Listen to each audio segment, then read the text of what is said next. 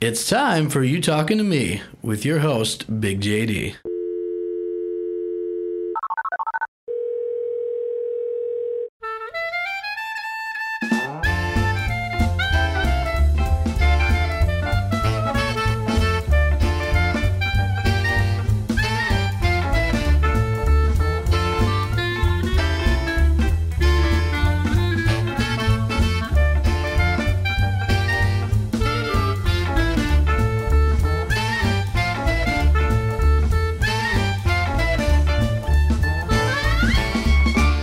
That's right. You're listening to You Talking to Me. I'm your host, Big JD. My guest today, Palm Springs, Florida based psychologist and addiction counselor, Dr. Donna Marks, who says we need to connect with ourselves and love ourselves as part of her technique in combining psychotherapy and spirituality in her practice. She's the recipient of numerous awards, including the Peter Fairclough Memorial Recognition Award for service to the community, outstanding contribution to development of a chemical dependency program, currently a four year degree at Palm Beach State, the Community Service Award from the Governor's Council for Community Health, and another for her work on the Certified Addiction Professional Advisory Board. And she's here to talk to us today about how COVID 19 and the current crisis affects those with addictions. Without further ado, Dr. Marks, welcome to you talking to me. Thank you, Big JD. How you doing? Doing good under the circumstances, I guess, and, and yourself? I'm doing really well. Good. So uh, let's dive right in. Let's talk about forced isolation for those with addictions and the dangers this can lead to, which you say can be even deadlier than the COVID 19 virus that led us to this situation. I mean,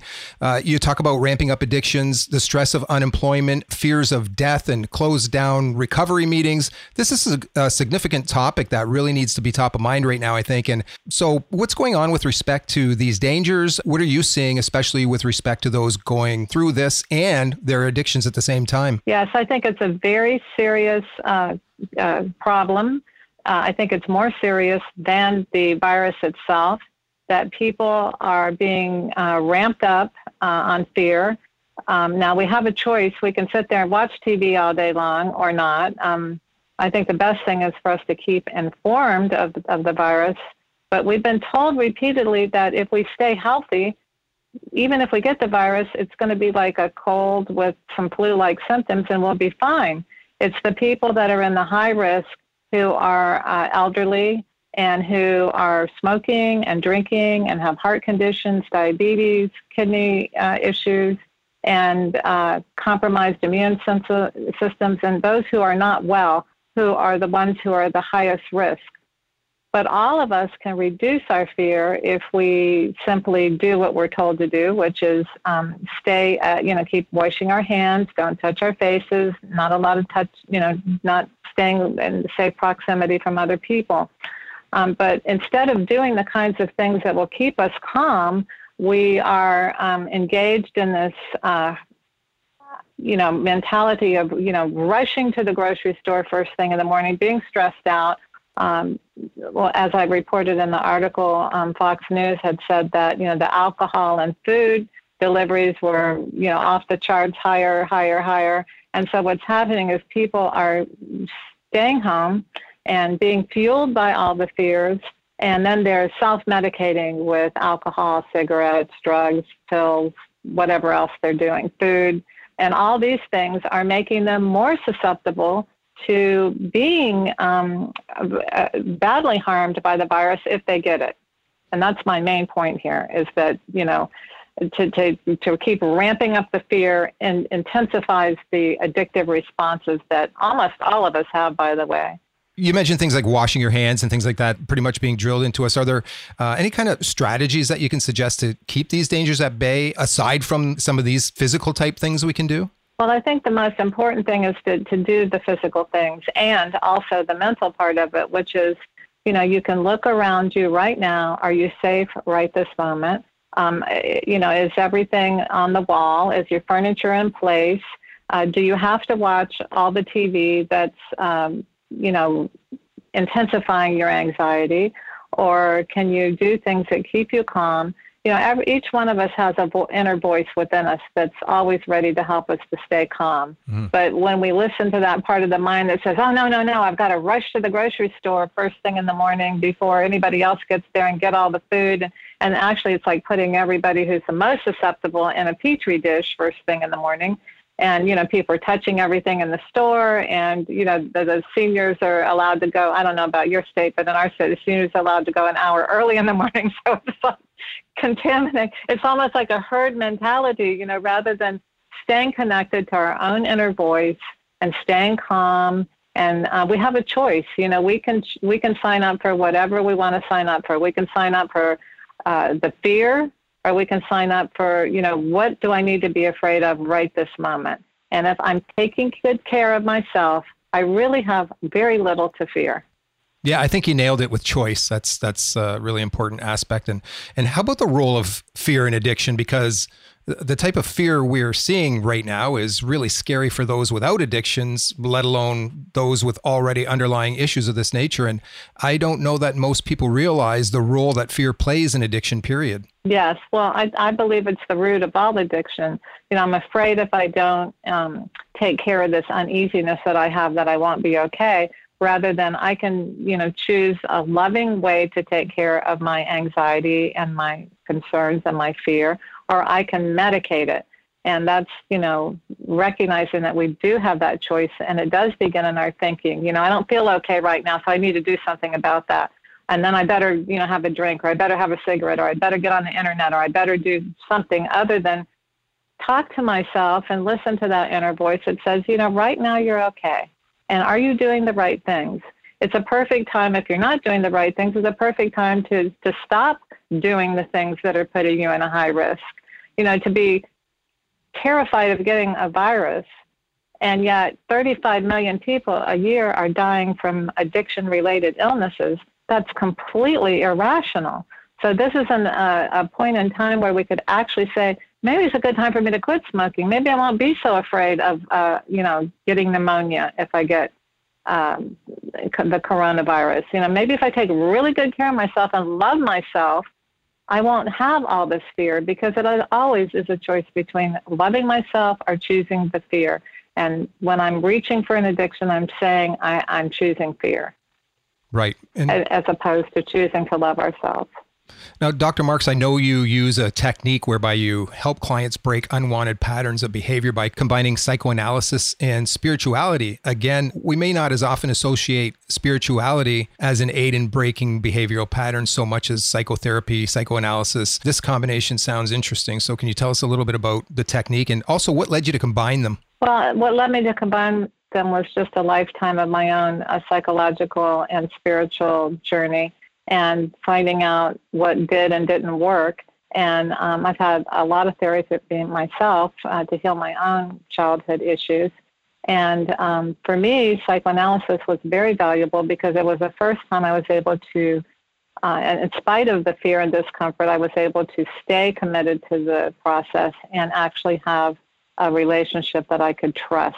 And for, for many of us, that's monumental because we have never had one often when we've been raised in a, an environment that wasn't safe. And we learned to, um, the betrayal was normal. And then um, I don't want to get into the, the total psychoanalytic uh, training program here, but we tend to reenact those same, I call it the template. We tend to reenact those same types of relationships of our childhood.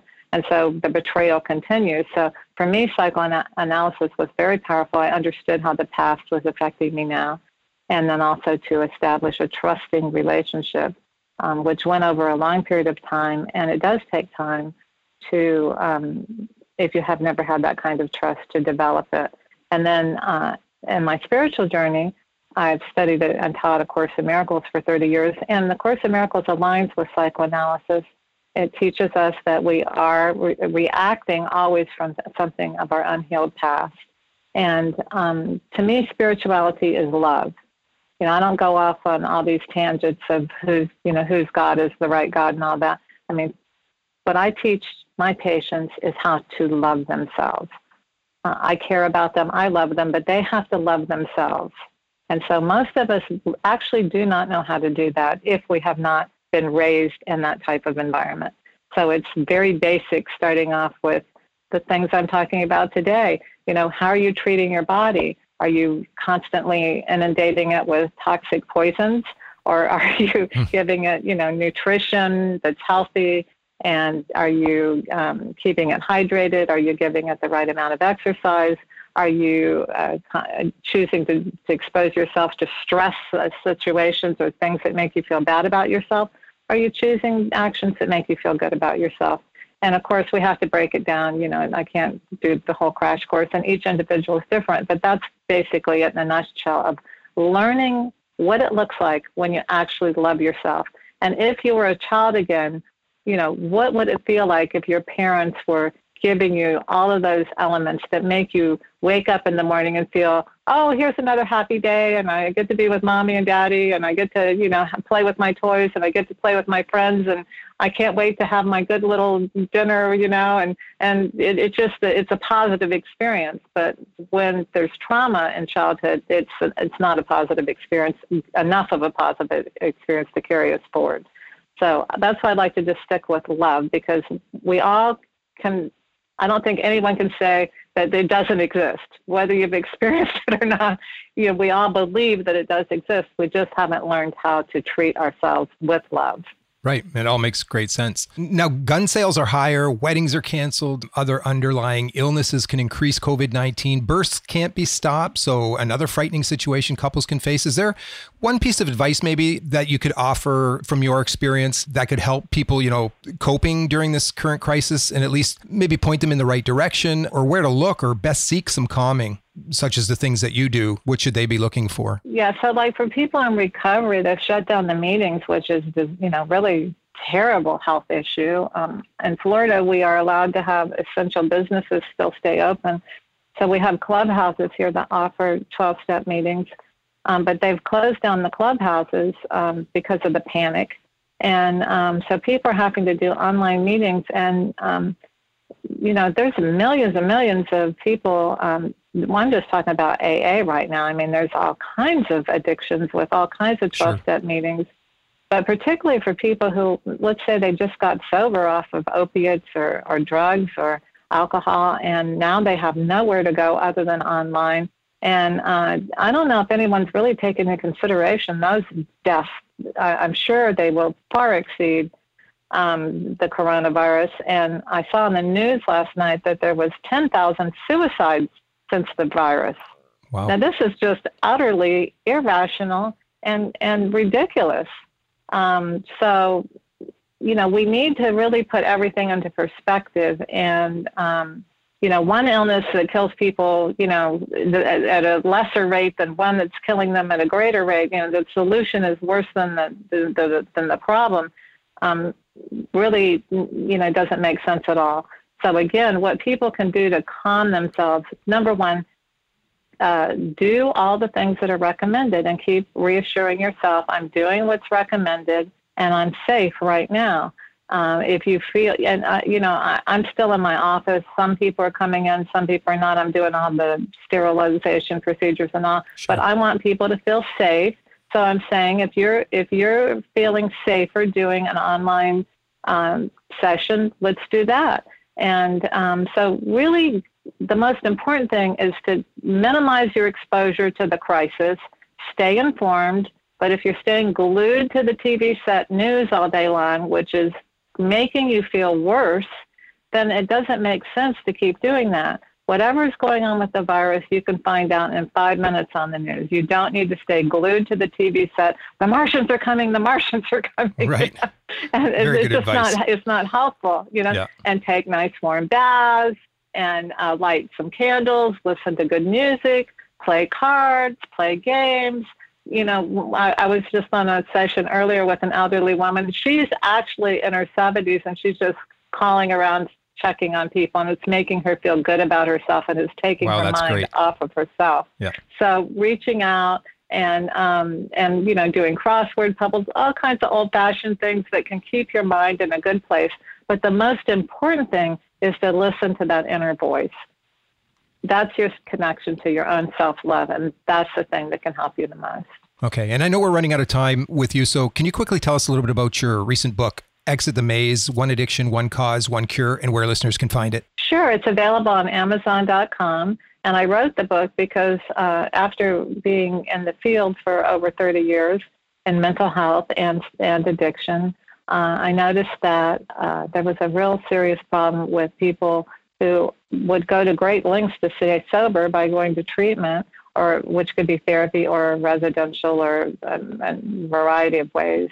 And uh, the relapse was so high, and so um, I, I started noticing that there's certain things that were were missing and so and and also what what was the formula between people that were staying sober and were actually happy you know a lot of times people will stop an addiction but they're not happy so what i noticed is that the people that were happy actually were able to heal their past and then also find that self love uh, the people that stayed sober and weren't happy often were just transferring their addiction to one thing to the next, and that's what what I really believe is that there isn't you know a thousand different addictions. There's only one. There's one addiction, and it's that uh, void that's inside of a person that we're always trying to fill. You know, something's missing here, and you know, I, I can get a quick you know, I can get a quick feeling from the drink or the or the um, right now the, the, I think the number two the three addictions are gambling and pornography. Uh, you know, that gives you that quick endorphin or the quick dopamine hit. And uh, but the the cost for that, you know, to your feeling good about yourself is overwhelmingly. I mean, we can repress it, but it's kind of like throwing garbage in the can until the lid won't stay on any longer. So, you know, eventually people just feel horrible about themselves and then they need more and more and more. So it's, it's a game of more and more and more to feel better, but we're really just feeling worse, worse, worse. Right. So one of the things that I really have helped people to understand is that you can't, you know, you can't quit drinking and not heal that um, early trauma that's going on.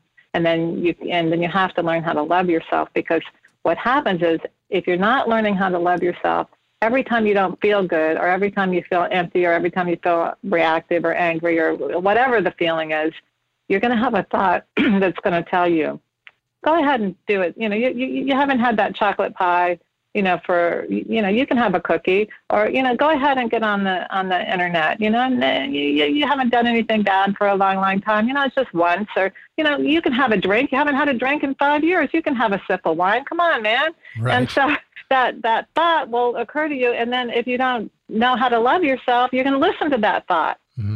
and that's why that's what keeps people in the cycle of relapsing because they've never really number one they've never really healed the addiction which is that invisible hole inside and number two they haven't learned how to love themselves all right, that's Exit the Maze One Addiction, One Cause, One Cure. You can pick that up at uh, Amazon.com. And lastly, where can listeners find you on the web? Uh, www.drdonnamarks.com. And we're also uh, going to be launching an online course in the very near, near future, probably within two weeks, for people who would like to get the book and actually, you know, do their own program. Um, with you know with the uh, the group and with myself as the therapist. So that's something to keep in mind also. All right, that's great that you're helping people in that way. And Dr. Marks, thank you so much for taking the time to speak with us. And of course, best wishes with the recent book and your work in psychotherapy and addiction. Be safe. Big JD, thank you so much for having me on the show. It was really fun. Great, thank you. Again, I would like to thank Dr. Donna Marks for being on the show today. Visit her on the web at drdonnamarks.com. That's drdonnamarks.com and she's the author of numerous books on psychotherapy and addiction, and you can find those on Amazon. I can't stress enough about the current state we're in globally. Please follow the guidelines set out by officials to help curb contact and the spreading of COVID 19. This thing is real, it's taking many lives, and we have to do our part to lessen its effects, and on a global level. I think for the most part, we are standing together on this. Please don't dismiss it, think it's just a conspiracy or that it can't happen to you. Would you really rather be sorry for taking that attitude?